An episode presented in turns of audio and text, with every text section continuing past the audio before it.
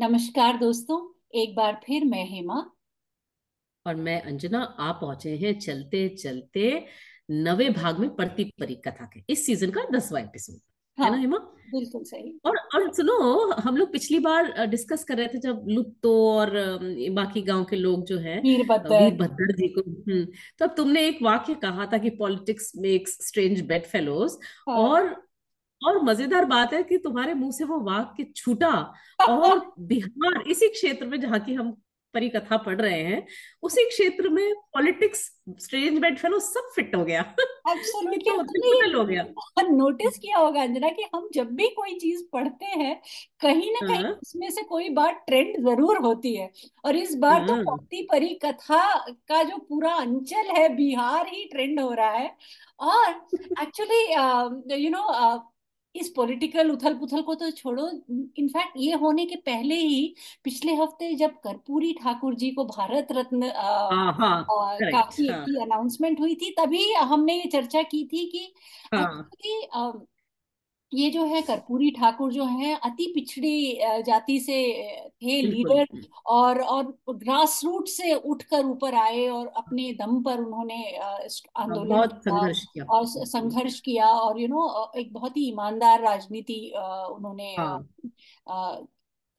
सिद्धांतवादी। तो मुझे ना लगा कि ये जो हम अभी परानपुर में भी देख रहे हैं ना कि जो नए नए जो यंग लोग पॉलिटिकली यू नो भले ही वो लुत्तो हो, भले ही वो यू नो वो कौन बाल गोबिंद हो, भले ही वो वीरभद्र हो, पर ये लोग सब आजादी के बाद यू नो ये जो जमींदारी वगैरह हट रही है, सामंतवाद थोड़ा हट रहा है, तो यू नो हर लेवल के लोगों को एक अपॉर्चुनिटी मिली है डेमोक्रेसी में कि वो अपना यू नो योगदान दे, समाज में कुछ बदलाव लाए। तो और ये सामाजिक न्याय का अगर हम देखें तो बहुत ये नॉर्थ में जो आंदोलन जो मेन गढ़ रहा है वो बिहार रहा है, चाहे हम जयप्रकाश नारायण जी को ले या जो भी ये सामाजिक न्याय से लेकर जितने आंदोलन हुए कहीं ना कहीं उसकी शुरुआत बिहार। और ये हम तो देख रहे हैं कि जो महान कवि और लेखक रेणु जी, दिनकर जी, सब जिन्होंने है ना इसी अंचल से आते हैं। तो आई फील रियली हैप्पी कि हम लोग जो पढ़ते हैं वो कहीं ना कहीं ट्रेंड हो ही जाता है ना। तुम्हारा ख्याल अच्छा है, सच कितना है उसमें बता रही। दिल को खुश रखने के लिए ख्याल अच्छा है बस, है ना। तो आज तो हमें ले चलोगी फिर परानपुर में खूब हलचल और बताने क्या हो रहा है। आज तो काफी हलचल होने वाली है, लेकिन इससे पहले कि हम परानपुर जाएं और मैं आगे का हाल पढ़ूं, सभी सुनने वालों को ये बताना चाहती हूँ कि जैसा कि हम पहले भी कह चुके हैं कि ये जो हम किताबें पढ़ते हैं वो एक पीरियड में लिखी गई हैं, एक खास परिपेक्ष में लिखी गई हैं। रेणु जी एक ऐसे समाज का वर्णन कर रहे हैं जो कि आजादी के बाद नया बन रहा है, तो कुछ ऐसे शब्दों का भी प्रयोग इस किताब में है जिसको मैंने जैसा रेणु जी ने लिखा है वैसा ही हम पढ़ रहे हैं। हम उसमें और कोई अपनी तरफ से छेड़छाड़ नहीं कर रहे हैं। तो कुछ ऐसे शब्दों का प्रयोग है जिनका प्रयोग आजकल अनुचित है, वर्जित है और नहीं और सही बात है, लेकिन आप जब आज सुने तो इसको उस संदर्भ में सुने कि ये एक हम किताब पढ़ रहे हैं जो कि एक समय पे लिखी गई थी, है ना। और जो लेखक है रेणु जी वो स्वयं बहुत बड़े समाज सुधारक और विचारक थे, है ना। ये भी हम ध्यान में रखें कि ये बात कौन कह रहा है, किस संदर्भ में कह रहा है, और इसके पीछे कोई भी ऐसी यू नो उनकी भी ऐसी भावना नहीं रही, कोई भी ऐसी दुर्भावना या कुभावना नहीं है। तो इसको एक ऐतिहासिक यू नो लिटरेचर के रूप में ही हम पढ़ रहे हैं और आप भी उसको इसी तरह ग्रहण करें। तो चलो बिल्कुल।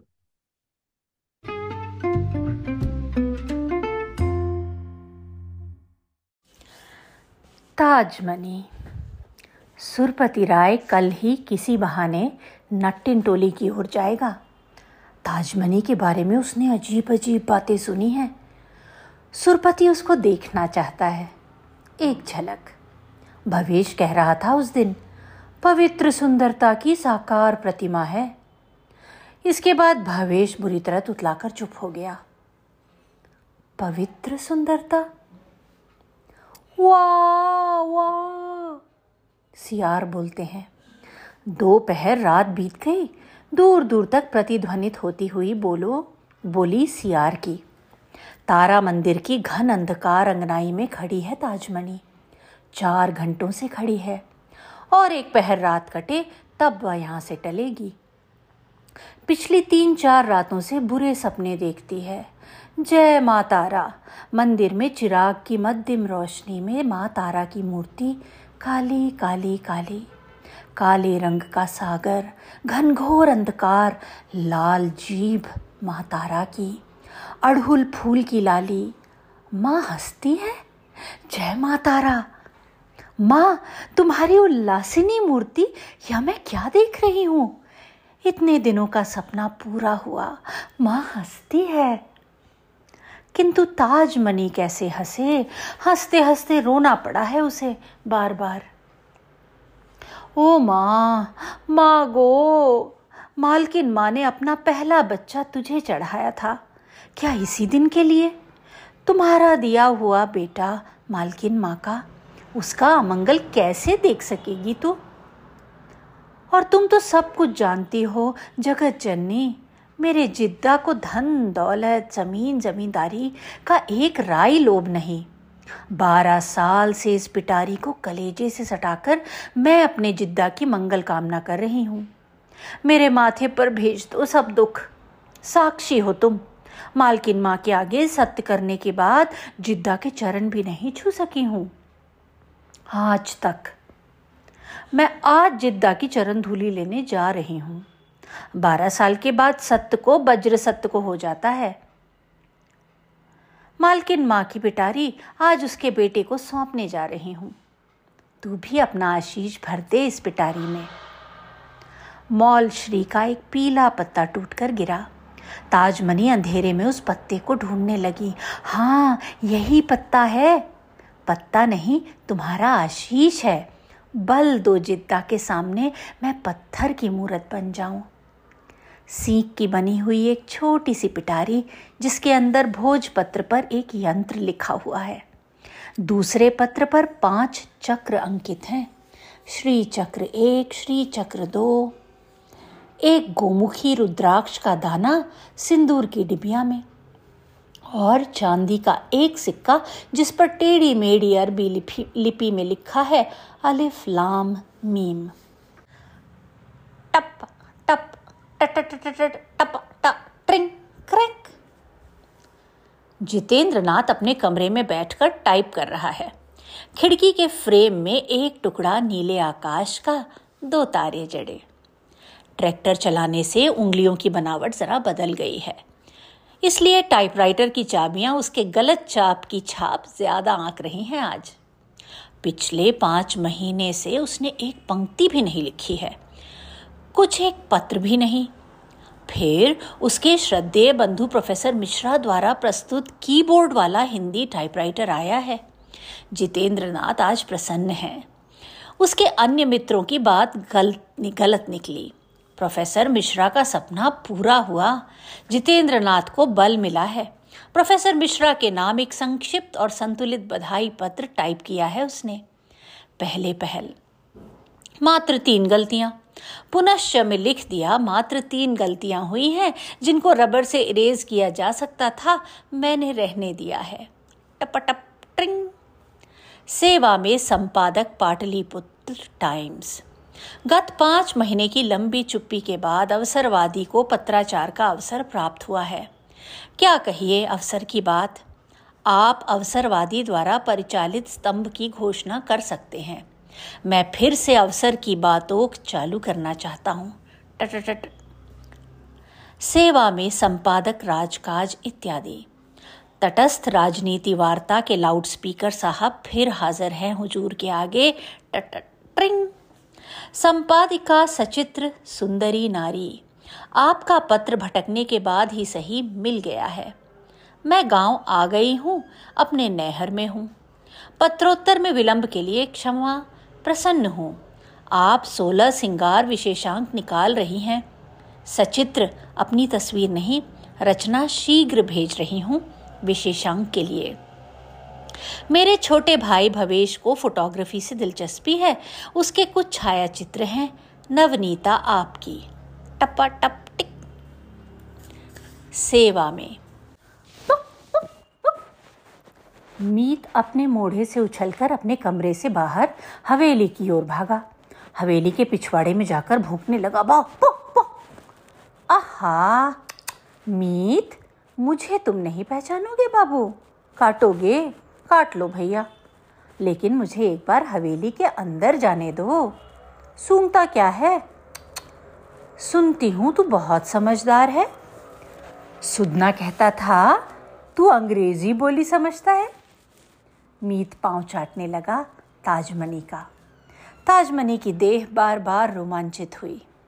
घुप अंधेरा, वह तुलसी चौरा के पास माथा टेकती है। उसकी आंखें बरस पड़ी, झड़ी शुरू हुई सावन भादों की। तुलसी चौरा पर एक बिरवा भी नहीं, कल ही एक लगवाना होगा। ये क्या, कोई दियाबाती भी नहीं देता होगा। ताजू ने आँखों को पोंछकर बाईं ओर की कोठरी की ओर देखा। मालकिन माँ जहाँ बैठकर रोज़ रामायण महाभारत पढ़ती थीं, रेहल पर रखकर। मालकिन माँ, कौन? तू आई है ताजू, दे आ पिटारी पहले जित्तन को, फिर आकर मेरे पास बैठना। तेरा मुंह सूखा क्यों है बेटी, रोती है? छी, तू रोती है ताजू। बक बक। मीत भूखता है, खड़ी क्यों है चुपचाप, चलो बक। ताजू ने मालकिन माँ के बैठने की जगह की मिट्टी ली, सर से छुलाकर आंचल में बांधने लगी और अब वह बेसुध हो गई। तन्मय भंडार घर, यहाँ बैठकर ताजू नौकर नौकरानियों को सीधा बांटती थी। राम पखारन काका आज रोटी नहीं खाएंगे, भात खाएंगे। चावल कितना दूमा, देगी कितना, जानती नहीं? 1.5 सेर तो केवल कलेवा। यह ड्योढ़ी यहाँ बैठकर मालकिन माँ चिक की आड़ से अपने अमला कारिंदों से बातें करती थी। टप्पा टक टक। मीत कमरे के अंदर हांफता आया, वाह, कमरे से बाहर देखो कौन आई है। मीत, जितेंद्रनाथ ने झिड़की दी, वाह आज क्या हो गया है तुझे, बांध दूंगा। मीत कमरे से बाहर भागा, दरवाजे के पास खड़ी कटी हुई दुम हिलाने लगा। चॉकलेट कलर के पर्दे की ओट से ताजू प्रकट हुई। ताजू, परिचित आंखों के बीच एक जोड़ी आंख मीत की। 2 कदम आगे बढ़कर ताजू झुकी, घुटने के बल बैठकर पांव लागी की उसने। उसके गले में लटकती तावीज़ फर्श पर बज उठी, खट। मीत प्रसन्न मुद्रा में बैठा देख रहा है, कभी जितन बाबू की ओर, कभी फिर ताजू को। उसकी निगाह हाथ की पिटारी पर है, क्या है उसमें? मिठाई की गंध तो नहीं आ रही। माँ की पिटारी जितेंद्र को याद आती है। पिताजी कहीं जा रहे हैं, माँ हाथ में पिटारी लेकर खड़ी है, सिर से छुलाकर चले गए बाहर। ताजू के हाथ से पिटारी लेकर जितेंद्रनाथ ने अपने सिर से छुलाया। माँ का विश्वास, निर्मल गंगाजल। हरिकेन लालटेन की रोशनी जरा सी तेज हो गई। सामने की दीवार पर युगों बाद एक जोड़ी मूक छाया प्रतिबिंबित हुई है। फिर मंगल कामना में तन्मय नारी की प्रतिमूर्ति और श्रद्धा से अवनत पुरुष का प्रतिबिंब। ताजू, निस्तब्ध वातावरण में परती पर चरते हुए पंछी की बोली झंकृत होती है। कै, सामने खड़ी ताम्र मूर्ति जैसी ताजमनी, चेहरे पर रोशनी चमकती है, अपलक नेत्र के कोरों पर 2 मोती जगमगाए। सामने की दीवार पर प्रतिबिंबित छाया, मिकी माउस की आकृतियां। लालटेन की जगह बदल दी गई है, आंख के मोती झर चुके थे। ताजू का विश्वास, अंधविश्वास बढ़ा है। वह जानती थी जितेंद्रनाथ श्रद्धापूर्वक स्वीकार करेंगे इस पिटारी को। मालकिन माँ कहती, नहीं, ताजमनी माँ के कहे हुए शब्दों को, माँ की बातों को दोहराने की शक्ति बटोर रही है। दुर्गे दुर्गे कहना, इसे जादू टोना नहीं समझें, हंसी खेल में ना उड़ावें। बड़ा पढ़ लिख कर विद्यासागर हो गए हैं आप, भोजपत्र पर लिखे पंचचक्र श्री चक्रों के पास लिखे मंत्रों का अर्थ निकालिए। यही कुलगुरु ने कहा है। देख ताजू, दिल को बांध कर मेरी तरह कहना, समझी? बाप ने उसका मतलब नहीं समझा। बड़े बड़े जतन किए। मुझे भरोसा है मेरा बेटा इसका कोई सही अर्थ निकाल लेगा ढूंढकर। और उसी दिन मिश्र वंश की 5 पीढ़ियों के प्यासे पितरों को पहली बार पानी मिलेगा मेरे बेटे के हाथ से। उसी दिन मुझे भी नसीब होगा। ताजू के होंठ फड़के। इसे खोलूं? ताम्रमूर्ति के ओठों पर एक वक्र मुस्कुराहट अंकित हो गई। ताजू की मुस्कुराहट, वही वक्रता। पंचचक्र, श्री पंचचक्र। भोजपत्र पर अंकित पंचचक्रों को देखकर प्रफुल्ल बदन हुआ जितेंद्रनाथ। ताजमणि की आंखें अब उसके चेहरे पर टंग गईं। मुस्कुराहट की वक्रता बिला गई। ताजमणि के दांत झलकते हैं। जानते हैं इसका अर्थ क्या? अर्थ नहीं, क्या अर्थ है? ताजमणि के चेहरे पर फिर आकर लटक गई वक्र मुस्कुराहट, लगाम से कसी हुई मुस्कुराहट। 5 पीढ़ी के प्यासे पितरों को पानी कब मिलेगा? ताजमणि की आंखें नहीं झुकी। जितेंद्रनाथ के कानों के पास माँ की बातें स्वयं ही मंडरा गईं। मेरे जितन ने अपने पिता को मरते समय गंगा जल पिलाया है, 3 घंटे तक। मेरे स्वामी को छोड़कर आज तक इस मिश्र वंश में किसी को मरते समय अपने पुत्र के हाथ का पानी नहीं मिला। मरकर आग नहीं मिली पुत्र के हाथ से। जितन ने तो। जितेंद्रनाथ को अचरज हुआ। ताजमणि के कंठ में बैठकर माँ बोल रही है। ताजू के चेहरे पर स्पष्ट छाप माँ की एक परिचित मुद्रा की। ताजू की ठुड्डी में भी गड्ढा पड़ जाता है बोलते समय। आश्चर्य। दुलारी दाई में 5 कुंड हैं और परती के 5 चक्कर। जितेंद्रनाथ की आंखों के आगे पहिए ही पहिए चक्र नाच रहे हैं। कुल व्यवहार में पंचचक्र पूजन की विशेष विधि मिश्र वंश में तारा मंदिर के बगल में पंचकन्याओं की पत्थर की मूर्तियां आज भी गड़ी हैं। मिश्र वंश की 5 कुमारी कन्याएं दुलारी दाई के कुंडों में डूब मरी हैं। चक्र। ताजमणि के कानों में हाथी दांत के चक्र जिस पर सोने के बुंदे। किंतु आपको सुनना मना है, क्यों डूबी थी कुमारी बेटियां? जितेंद्रनाथ के ललाट पर तुरंत 3 रेखाएं त्रिशूल की तरह उभरी। सुनना मना है? ऐसी सड़ी गली मनगढ़ंत कहानियां हजारों सुन चुका हूं। कोई गले में घड़ा बांधकर डूबी होगी, कोई फूल के लोभ में पड़कर कुंड में गई होगी, पुरैन के फूल में सोए हुए किसी देवपुत्र ने उसका सतभंग कर दिया होगा। फिर मैं जानता हूं ऐसी ऐसी कहानियां। मुस्कुराहट को समेटकर मुंह देखने लगी ताजमणि। जिद्दा, यही है उसके जिद्दा का सही स्वरूप। ऐसे में छोटी सी बात भी चिढ़ा देगी। ताजमणि चिढ़ाने में चूकती नहीं है। सुन्नरी नायिका के गीत कथा जानते हैं? सुन्नरी नायिका के डीह पर तो बचपन से खेल चुके हैं। सुन्नरी नायिका की गीत कथा है, यह भी नहीं मालूम आपको? फिर भड़केंगे जिद्दा। नहीं, त्रिशूल कपाल पर नहीं, बेचारा सुरपति। वो एक हाकिम आया है ना, उसको ऐसी कथाओं की ज़रूरत है। मैं जानती हूँ कथा हाकिम साहब को, लेकिन आपकी 1000 कहानियाँ लिखते लिखते ही 5 साल बीत जाएंगे उनके। मात खाए जितेंद्रनाथ की सूरत नहीं देख सकती ताजू। तुरंत कहती है, सुरपति बाबू से कहिए रघु रामायणी को बुलाकर सुन्नरी नायिका की गीत कथा सुने। 5 रात में समाप्त होगी कहानी। रघु रामायणी जिंदा है? अब ताजू हंस पड़ी। जिद्दा को क्या मालूम कौन मरा कौन जिया। वाह वाह। मीत इस तरह खड़ा होकर बातें करने में कोई तुक नहीं देखता। बाहर से आए हुए आदमी के सामने घर का आदमी इस तरह आमने सामने खड़ा होकर बातें करे, ऐसा उसने कम ही देखा है। नहीं देखा है। 2 में से 1 भी बैठे तो मीत उसकी गोदी में अपना मुंह रखकर। कानों के पास कोई सहला क्यों नहीं देता? वाह। ताजू बैठो। ताजू, ताजू। मालकिन माँ की आवाज़ गूंज रही हवेली में। ताजू सिहर उठी। सचित्र साप्ताहिक में तस्वीरें छपी हैं। परमा बाबा की भगतिया लोगों की झाल मृदंग के साथ, आग पर चलते हुए लोगों की कतार, दुलारी दाई, मलारी, बड़ी बड़ी काजल वाली आँखें नशे में माती, दोनों गालों पर रोशनी पड़ी है, घुंघराले काले केश बिखरे लरचते बादलों की तरह।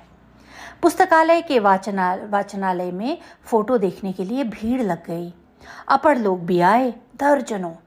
देखें जरा परमादेव की मूर्त, श्रद्धा से झुककर पांव लागी की, जय हो बाबा परमादेव, हमारी मनोकामना पूरी हो गई, किसी की हो या ना हो। दर्द उभरा सुवंशलाल का। बिमल मामा ने ठीक ही कहा, इस फोटोमाला का सिरोनामा यदि आग से खेलने वाले और आग दिया गया होता। आग ही है मलारी रूप सुवंश के लिए। 6 महीने से सुलगती हुई आग भड़क उठी है दिल की। सुवंशलाल छटपटा रहा है आज। पुस्तकालय के वाचनालय का कार्यालय मंत्री है वह। वाचनालय में मलारी की तस्वीर वह देखकर भी नहीं देख सका। घर में ले आया है सचित्र पत्रिका। 2 प्रतियां आती हैं, एक स्त्री सदस्यों के लिए। कन्या पाठशाला में सचित्र साप्ताहिक पत्रिका वो स्वयं देने गया था। हेड मिस्ट्रेस उसकी अपनी फुफेरी बहन है। मलारी अपनी तस्वीर देखकर मुस्कुराई थी, लजाती हुई मुस्कुराहट। लेकिन मलारी के मन में भी ऐसी ही छटपटाहट लगे तब तो कैसे लगेगी। मर्द के मन की बात तो आंखों में उतर आती है। मलारी पढ़ी लिखी लड़की है, नहीं पढ़ सकती आँख की भाषा। सुवंशलाल अब तक कहने का साहस बटोर नहीं सका था। अभी रात में कोई रैदास टोली जाना चाहे तो उसके लिए कौन सा बहाना ठीक होगा। कमेसरा ने केयर टोली और रैदास टोली के बीच एक दुकान खोली थी। बीड़ी सिगरेट तेल नून की। दुकान बंद हो गई, नहीं तो सिगरेट लेने के बहाने अभी वह जा सकता था रैदास टोली की ओर। एक बहाना है, हरिजन संदेश की पुरानी प्रतियां 3 महीने से पड़ी हैं। सुवंशलाल की बड़ी भाभी कह रही है अपनी सास से, मैया सुनती हैं। सुवंश की बूढ़ी माँ हाथ में माला लेकर बैठी जाप कर रही है। बड़ी पतोहू की बात सुनकर ध्यान भंग करना पड़ता है। माला सिर से छुलाकर कहती है, हाँ अभी बहरी नहीं हुई हूँ। दिन दिन सुबो बाबू का खुराक कमते जाता है, एक मुट्ठी भात भी तो नहीं खा सकते हैं। मैं कहती हूँ मैया कि एक बार पूछ कर देखिए ना, कोई बीमारी से मारी तो नहीं। रात बेरात बेर कुबेर का कुछ ख्याल तो करो, बीमारी से मारी हो उसके दुश्मनों को। पूछूंगी क्या, बेचारा रोज बोलता है, मैया अपने जिला में कॉलेज खुल गया लेकिन बीए पास करना मेरी तकदीर में नहीं लिखा। मजली पतोहू रसोई घर में दाल छोंकती बीच में ही बोल पड़ी, रोज बस एक ही बात, कौन मना करता है किसी को पढ़ने में। भैंसुर उस दिन कह रहे थे जाकर नाम लिखा ले। शांति के बापू भी कहते हैं घर में बैठकर क्या करता है, जाए पढ़ने। पढ़ने जाओ कह देने से ही तो नहीं होता है ना, पढ़ने का मसाला कहाँ से आएगा। सुवंश की माँ धीरे धीरे बड़बड़ा कर उठती है। मजली बहू चुप नहीं रहती। मसाला? भागलपुर कॉलेज में सिर्फ 2 साल में जितना रुपया खर्च किया है सुवंश बाबू ने कि शांति के बापू कहते थे उतने खर्चे में FA MA LA सब कुछ पास कर जाता। बड़ी बोली, सूरज के बाद से तो स्कूल कॉलेज में पढ़ने की फीस नहीं लगती है सुनती हूँ। तांती टोली का जय मंगल, उसके घर पर तो फूस भी नहीं है, कैसे पढ़ रहा है। राधे शाम को सुनती हूँ सरकार से पनपीआई के पैसे भी मिलते हैं, 50 रुपया या कितना। सुबो बाबू तो अब बच्चा नहीं है, कोशिश करने से क्या नहीं होता। मजली बहू तरकारी के लिए तेल लेने आई तो बड़ी बहू को टीप कर बोली, शांति के बापू तो कहते हैं काझा गणेशपुर वाला कॉलेज से लेकर नंदन तक पढ़ने का खर्चा दे रहे हैं। घर की हालत छिपी छिपाई नहीं, फिर भी इतना देते हैं। सुबो बाबू मंजूर कर लें, वे तो खुद जानते हैं 80 रुपया माहवारी खर्च करने का औकात अब इस गृहस्थी से उम्मीद नहीं। सुबो रे सुबो, सो गए क्या? सुवंश के कमरे के चौखट के पास बैठकर माँ ने पुकारा, जगे हो? क्या है मैया? सुवंश जगा हुआ है। जी खराब है तेरा, खाना पीना भौजी कहती है। बड़ी भौजी अपने खुराक से ही अब सबका पेट नापती है, पेट भरे तो खाता हूँ। भौजी कह रही है सरकार ने पनपियाई और भत्ता की कोशिश नहीं करते। सुवंश बात नहीं काटता माँ की, बोला कहाँ किसको पनपियाई और भत्ता मिलता है, बड़ी भौजी को स्पेशल रेडियो से खबर मिलती है, ब्राह्मण क्षत्रिय के लड़कों को कुछ नहीं मिलता उलता है, कहार धोबी चमार हरिजनों को पढ़ाने के लिए पैसा देती है सरकार। दोनों भाभियाँ ओसारे में आकर बैठ गई थी। मजली बहू आधा घंटे के लिए निश्चिंत होकर आई है, तरकारी में एक लोटा पानी डालकर। बड़ी भाभी बोली, और भूमियार भाबन को? तुम्हारे मौसेरे भाई श्याम सुंदर चौधरी ने अपने को भूइयाँ लिखाकर 100 रुपये महीना ठग लिया था, सरकार मुकदमा चला रही है, अब मालूम होगा तुम्हारे सेम सुंदर भैया को। मंजली हंसती है, हाय रे देव, तब तो सेम सुंदर भैया की सब फुटफुटी निकल जाएगी। बड़ी भाभी पान की पीक फेंक कर बोली, क्या किया, जात के नाम पर लिख दिया भूइयाँ, इसी से कोट पतलूम मार टोपा अचकन फाउंटन जाने क्या क्या खरीद कर ढेर लगा दिया था सेम सुंदर ने। हैं, कोट पतलूम टोप अचकन फाउंटन सुनकर सुवंश हंसा। ऐसी बहुत बातें बड़ी भाभी की अपनी जोड़ी हुई है। नेपाल की सीमा के पास नहर है, इसलिए हाकिमों को कर्नल जनरल सुब्बा पलटन कहती है। बड़ी भाभी को भवेश की याद आई है और एक ऊ याद आया हुआ है, पीठ पर झोला झप्पा आला फुदना बगल में लटका कर फोटू छापी उतारता फिरता है। उसको भी सरकार से पैसा मिलता है क्या? मजली को याद आई दिन में सुनी हुई बात। हाँ सुबो बाबू, एक बात तो पूछते पूछते भूल गई थी सांस से। सुनती हूँ भवेश ने मलारी का फोटो लेकर अखबार में छापी कर दिया है, बात ठीक है क्या?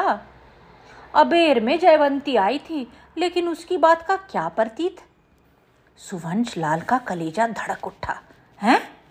हाँ हाँ, परमादेव के गहवर फोटो ली थी उसने, पत्रिका में छपी है, देखोगी? कहाँ है, तुम्हारे पास है क्या? दोनों भाभियाँ उठकर सुवंश के कमरे में आ गईं। माँ भी माला जाप बंद कराई। लालटेन की मध्यम रोशनी को तेज करते हुए सुवंश लाल ने सचित्र साप्ताहिक के पृष्ठ उल्टे। पहचानो तो?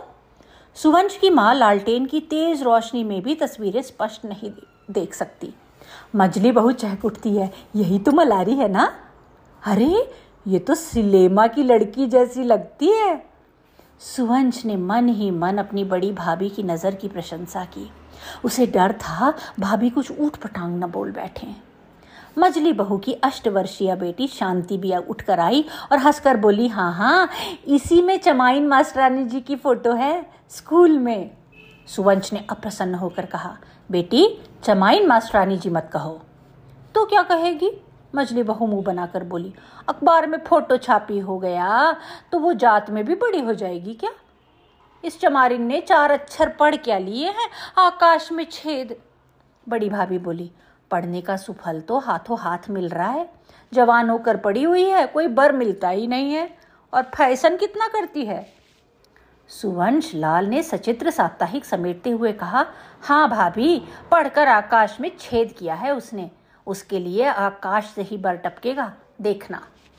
अच्छा अच्छा, देखूंगी। मजली ने कहा, खाना पीना भी होगा या फोटो निहार कर ही पेट भरेगा? बेसी हंसो मत, छापी वाली रे छापी वाली। मलारी का छोटा भाई रामदेवा उंगली नचा नचा कर कहता है, छापी वाली रे छापी वाली। देखता है मैया, रामदेवा बदमाशी कर रहा है, बात नहीं सुनता। मलारी अपनी झोपड़ी के अंदर से बोली। मलारी की माँ चुन्नी मछली में झोल दे रही थी। क्या बदमाशी करता है, जरा फुसलाकर पढ़ाओगी, सो तो नहीं, हमेशा दुरदुराती रहती है। देख मैया, मलारी मुझे अपने बिछावन पर बैठने नहीं देती, कहती है दे महकती है तुम्हारी, भाग, मुझे छापी नहीं देखने देती। माँ बाप के अतिरिक्त दुलार से रामदेवा उद्दंड हो गया है, मलारी को भद्दी गालियाँ देता है। चूल्हे में जलावन झोंकती बोली उसकी माँ, बड़ा भाबिन बनी है, हर जाई तू, छोटे भाई की दे की महक लगती है तुझे। हर जाई छापी वाली हर जाई। मलारी का बाप महीचन खखार कर गला साफ करते हुए बाहर से आया। कहाँ है छापी, सारे गांव में हल्ला हो रहा है, मुंह दिखलाना मुश्किल हो गया है। कहाँ है छापी? रामदेवा ने झपट कर सचित्र साप्ताहिक ले लिया और बाप के पास दौड़ा। यही देखो। ढिबरी की रोशनी में मलारी की तस्वीर देखकर दांत पीसने लगा महीचंद। सचित्र साप्ताहिक को एक ओर फेंकते हुए वो चिल्लाया, रामदेवा की मैया देख आके, देख जरा, उस दिन मैं मार रहा था तो कहती थी देख आके, खुद देख। मलारी की माँ चूल्हे के पास से ही बोली, क्या हुआ, क्या देखूं? मलारी के बाप ने पास में पड़ी हुई लाठी उठाकर मारते हुए कहा, तुम दोनों माँ बेटी दोनों हरजाई हो, जैसी माँ वैसी बेटी। सटाक सटाक। अरे बप्पा रे, जान गई रे, मर गई। झोपड़ी के अंधकार में बैठी मलारी सब कुछ सुन रही थी। माँ की रुलाई सुनकर दौड़ आई। क्या है, क्या हुआ बप्पा? पूछने आई है कि क्या हुआ बप्पा? मारते मारते, लाठी फेंक कर मारते हुए बोला मलारी का बाप, तुम दोनों के कारण मैं जहर बिख खा कर मर जाऊंगा। लाठी मलारी की गोरी बांह पर लगी। बांह सहलाती हुई वह बोली, फोटो छाप दिया है तो क्या हुआ? और पूछती है कि क्या हुआ? मलारी का बाप अब खांसने लगा।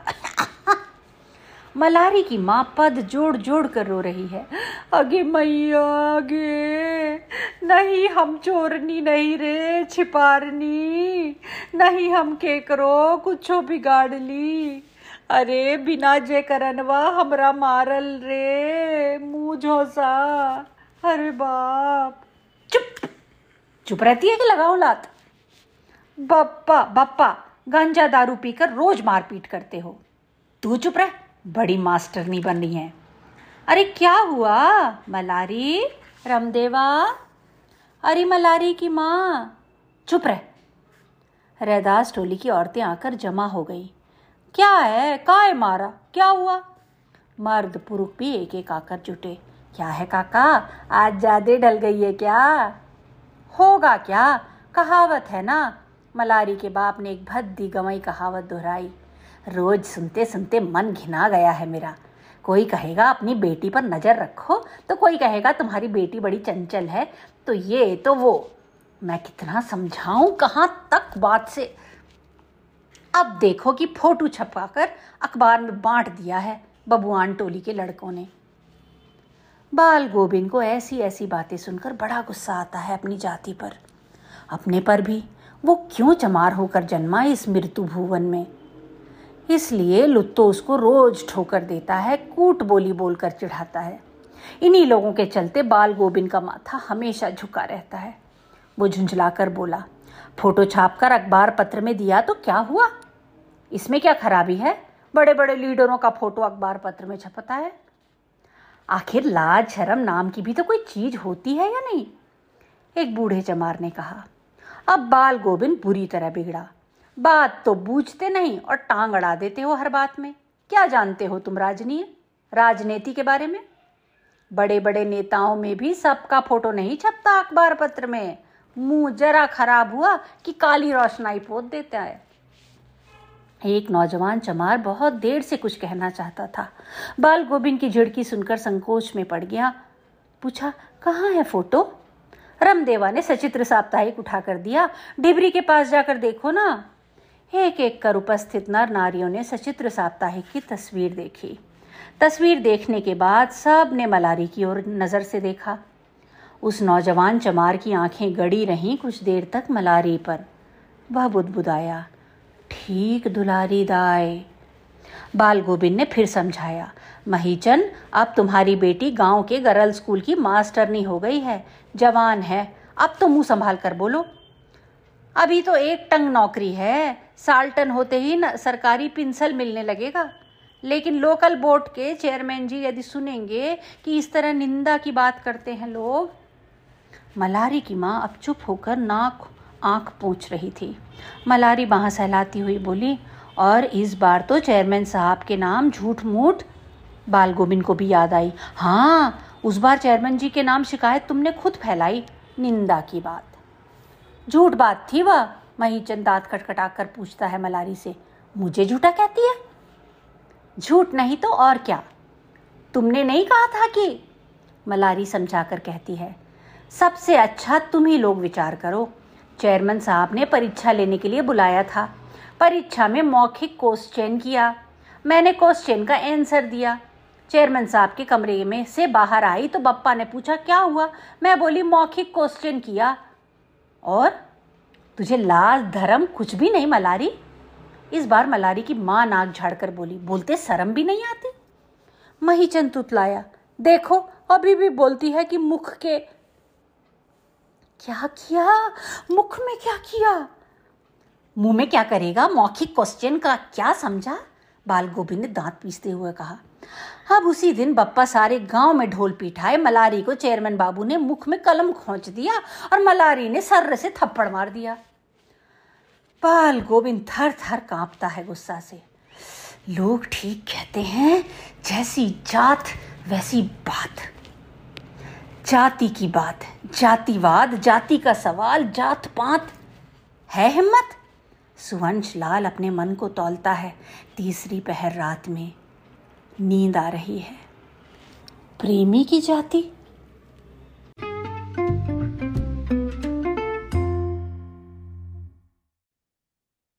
मजा आ गया हेमा। आज तो बहुत काफी सारा मतलब संवाद था, बातचीत थी, गॉसिप थी। और तुमने जो वो भाभियों की बातचीत तुमने अपने तुम्हारे मतलब सुमुख से सुनी, बड़ी भाभी, मजली भाभी, छोटी भाभी, तो ऐसा लग रहा था एकदम प्रत्यक्ष में बैठी हुई है। और वो जो मलारी वाला एपिसोड था जिसमें मलारी की पिताजी वो मारने डंडे से, तुमने तो ऐसा लगा दांत पीस के तुम ही मारने डंडा उठा के बैठी हो। बहुत अच्छा पड़ा, बहुत अच्छा पड़ा। और कितनी सारी ये बड़ा मतलब बहुत एक्शन था इस एपिसोड में आज में। ताजमनी से शुरू हुआ और मीत भी बीच में कूद रहे थे, फिर ये भाभियों वाला किस्सा हो गया, उसके बाद फिर मलारी का हो गया। काफी इंटरेस्टिंग था, बहुत सारी बातें करने को, ह्यूमन इंटरेस्ट स्टोरीज थी अलग अलग, मल्टीपल। बहुत सारी प्रेमी भी था एक बेचारा जो 6 महीने से खाना ही नहीं खा रहा था बेचारा, है ना। और हर चीज क्या है, हाँ इसमें सभी कुछ था, प्रेम, त्याग, बलिदान, यू नो। और एक बड़ी इंटरेस्टिंग बात तुमने नोटिस की अंजना की ये जो जितन बाबू टाइपराइटर जो टाइप कर रहे थे, तो जब वो 2-3 चीजें वो लिख रहे थे किसी एक संवाद यू नो संपादक को, और फिर मैं बड़ा क्यूरियस हूँ कि एंड में वो जो साप्ताहिक जो है महिला साप्ताहिक को लिख रहे थे, फोटोग्राफ जो कि बाद में मलारी की भी फोटो आई, तो वो एक महिला की वॉइस में लिख रहे थे। तो मुझे ऐसा संदेह हो रहा है कि ये जो जितन बाबू हैं यू नो ऐसे डिफरेंट एलेस रख के हाँ बिल्कुल, क्योंकि उन्होंने तो ये संपादक को किसी और नाम से क्या क्या क्या बोला, 3 लेटर थे। एक तो था यू नो पॉलिटिकल था कुछ, और उसके बाद फिर ये महिला था, है ना।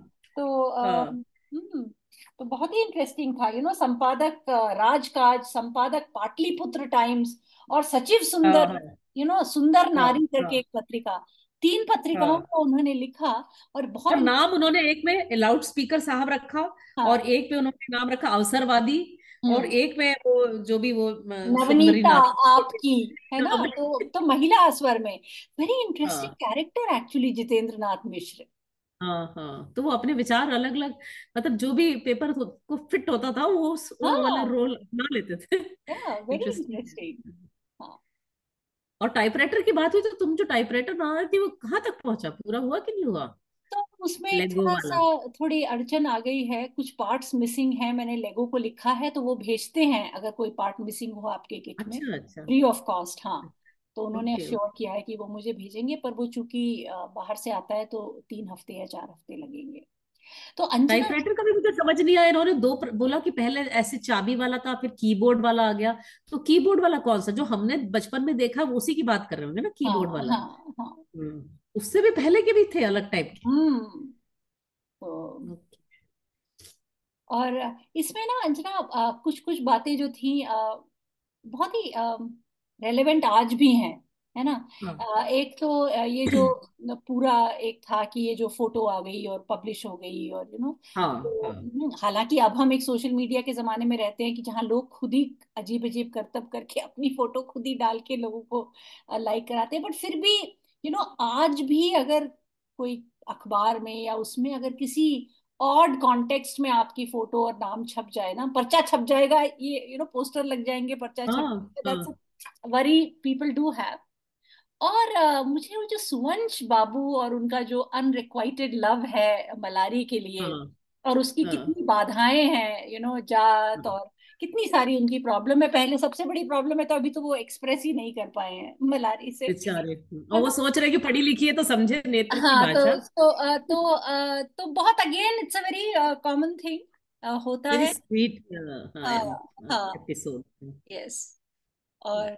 और वो जो भाभियां, बड़ी भाभी की कैसे बोलो, बड़ी मनीमन उनकी पसंद की दाद दी, जो बड़ी भाभी की मनीमा की औरत लगती है। और बड़ी भाभी की लैंग्वेज बहुत ही बढ़िया थी, वो जो बोल रही थी ना, क्या कोटला पतला सुब्बा पलटन, वेरी इंटरेस्टिंग। मुझे तो वो छोटी भाभी भी बड़ी मजेदार लगी कि जब वो गप्पे हो रही थी बाहर, तो छोटी भाभी से भी रहा न गया और वो एक लोटा पानी सब्जी में डालकर, तरकारी में डालकर बाहर इत्मीनान से बैठ गई, सब्जी में और सत्यानाश कर दिया पानी डाल करके जले ना। भाभियों की बातचीत तुमने बहुत अच्छे से पढ़कर सुनाई है ना। और मुझे ना एक सेंटेंस बहुत सुंदर लगा, जब वो लिखते हैं कि जितेंद्र नाथ अपने कमरे में बैठ के जब टाइप करें कि खिड़की के फ्रेम में एक आकाश का और दो तारे चढ़े, है ना, कितना बड़ा बड़ा ब्यूटीफुल फ्रेज। मतलब वो खिड़की मेरी आंखों के सामने एकदम सजीव हो गई, बहुत सुंदर है ना। मुझे और वो भी बहुत अच्छा लगा। बोलो बोलो।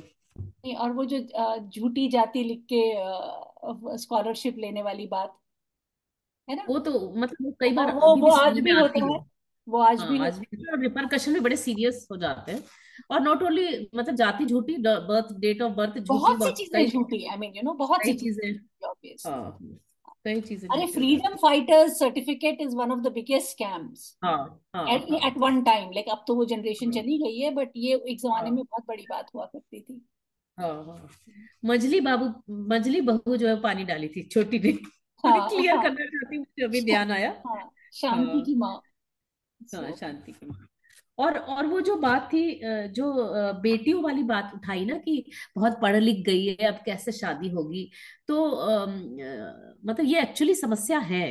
और स्पेशली मतलब जिस क्षेत्र की चर्चा हम कर रहे हैं, उस समय तो बहुत ही गंभीर समस्या रही होगी कि उसने कॉलेज भी कर लिया, पढ़ा रही है स्कूल में, तो बार मिलना मुश्किल है। आजकल ये बहुत बड़ी प्रॉब्लम हो गई है, पर्टिकुलरली अभी जैसे हम यहाँ भी देखते हैं, दक्षिण भारत में भी देखते हैं कि ना आजकल, क्योंकि बहुत पढ़ाई के प्रति काफी, लड़कियों की पढ़ाई के लिए एनीवे, एक जमाने में तमिलनाडु में तो जयललिता की स्कीम थी कि लड़कियां अगर 10th पास करेंगी तो उनको कंप्यूटर मिलेगा, साइकिल मिलेगी, तो बहुत पढ़ लेती थी। और वो लड़कों का क्या 10th के आसपास drop out rate is very high for low income group students, क्योंकि उस टाइम पे क्या होता है, वो मेहनत मजदूरी करने की उनको अपॉर्चुनिटी मिलके ना, वो 10 रुपए कमा लेते हैं, तो उनको उस टाइम वो ही बड़ा लगता है, और वो पढ़ाई, परिवार चल जाता है ना। इनफैक्ट मैं एक ऐसे संगठन के साथ काम भी करती थी कि जो उस एज में बच्चों को गवर्नमेंट स्कूल में और बाकी स्कूलों में जाके उन्हें बात करके कि आगे पढ़ने के लिए प्रोत्साहित किया जाए, कि किसी न किसी तरीके से 12वीं पास कर लें, क्योंकि उसके बाद फिर इवन सरकारी नौकरियों में उनको काफी अपॉर्चुनिटीज मिलती हैं, पर अगर आप 10वीं भी पास ना करो तो then you have very limited options. तो उसमें ये देखते हैं कि लड़कियां आजकल बहुत पढ़ लेती हैं, फिर वो बीपीओ में उनको नौकरी वगैरह मिल जाती है, पर लड़के किसी कारणवश जो नहीं पढ़ पाते, तो ये जो प्रॉब्लम है ना शादी वाली, ये अभी बहुत होती है, और मेरे को लगता है हर तबके में होती है। मतलब कुछ ऐसे हमारे राज्य हैं और कुछ ऐसे समुदाय हैं जहाँ बहुत ज्यादा पढ़ाई लिखाई का नहीं है, मतलब इट इज मोर कि बिजनेस करना है ना, तो वहां भी अगर लड़कियां अगर पढ़ लें, बहुत पीएचडी कर लें या एमडी कर लें, एमबीबीएस, तो समस्या आती है, समस्या आ जाती है माता पिता है ना। इतने 75 साल के बाद भी जब पुस्तक लिखी गई थी, ये समस्या काफी मतलब है, खत्म नहीं हुई है ना। और वो मौखिक क्वेश्चन वाला कितना मजेदार एपिसोड था, जो चेयरपर्सन से मौखिक क्वेश्चन किया, मैंने आंसर किया क्वेश्चन, कि उन्होंने मुख नोच लिया, पेन से कोच दिया। Oh god. पर ये मतलब कि ना मिसअंडरस्टैंडिंग भाषा को लेकर काफी ये ऐसी मजेदार बातें हो जाती है, पर बहुत बढ़िया था। और वो शुरू में जो तुमने ताजमहल का पढ़ा ना, जब कि वो आई और मालकिन माँ को याद कर रही है और मालकिन माँ एक तरह से मतलब उसको चैनल बना के सब करवा रही है, जितन बाबू से भी के जो भी मतलब याद दिलाना है, बहुत सुंदर था वो डिस्क्रिप्शन, एक्चुअली बहुत सुंदर description. You know to be honest, ये जो ताजमहल के कैरेक्टर्स से मैं रिलेट नहीं कर सकती हूँ, लॉजिकली कि ना मीना कुमारी टाइप, हां exactly, but I still find the whole thing so impressive, you know her whole personality, the gravitas that she has, और जिस तरीके से उसने अपने आप को एक इतना भद्र तरह से वो करके, और कितना उस क्या कहना चाहिए, मतलब हर डिवोशन टू द मालकिन माँ and you know and the Mishra family, completely unconditional love and surrender to the family like Jitan Babu and their well being. वो तारा माँ को भी यही बोलती है कि सारा दुख मेरे माथे पे दे दो, and she means it, you know. अरे दूसरी बात यह है कि सब लोग बोले नहीं तो जमींदार है, ऐश करते हैं, इनको क्या कमी है वगैरह वगैरह, लेकिन तुम सोचो उस परिवार के भी कितने दुख रहे हैं। उनकी 5 बेटियां डूब के मरी है, उनके मतलब कोई भी बेटा पहले नहीं रहा जिसने गंगा जल दिया है पुरखों को, वो परिवार में भी कितने दुख रहे हैं, 5 बेटियां गई, मतलब कितना बड़ा वो मालकिन माँ को दुख रहा होगा, मतलब वी कैन नॉट इमेजिन, है ना। बट वो लोगों को समझता नहीं ना, सिर्फ सुपरफिशियली दिखता है कि अरे बड़ी हवेली है, जमीन है, बट दुख तो सभी के रहते हैं, सबके नसीब में दुख रहते हैं, सब दुख, जैसे तुम अभी से कहती हो ना, वो स्वाद रहता है, खट्टा मीठा सब जिंदगी है। एक शेर है, आई डोंट नो, जिंदगी में हर किसी का अपना अपना आसमां, है ना, रिमेम्बर था, तो वही है कि सबका अपना है, एंड यू नो, और उसके रिलेशन में सुख दुख रहते हैं, नोबडीज लाइफ इज परफेक्ट। कभी आगे देखेंगे क्या क्या होने वाला है, काफी सस्पेंस लग रहा है। ताजमहल का भी किस्सा है क्या एग्जैक्टली, वो आगे हमको शायद पता चले, है ना। और कि हम दोनों ने किताब नहीं पढ़ी, सुवंश बाबू और मलारी का, you know I am rooting for them, रिश्ते को आगे प्रोग्रेस करना चाहिए। और मीत भी बहुत प्यारा लगा मुझे, तो मीत भी बेचारा इधर-उधर कूदता रहता है बेचारा, उन्होंने इतने स्वीटली कन्वे की है रेनू जी ने ना मीत के मन की बात भी, कि ये लोग कोई बैठे नहीं, उनकी गोद में कान तो सहला दो, कोई कान वो कर लेता, मतलब बहुत सुंदर उन्होंने सबके मन की भावनाओं को इतने सुंदर तरह से व्यक्त किया। तो शुक्रिया इतना बढ़िया पढ़ने के लिए और हमारा मनोरंजन करने के लिए, बहुत आनंद आया सच में, है ना। तो आज की बातचीत यही समाप्त करें, और अगली बार आगे क्या होता है ये सुनेंगे, और तब तक के लिए मैं अंजना और मैं हेमा लेते हैं आपसे विदा, बाय बाय।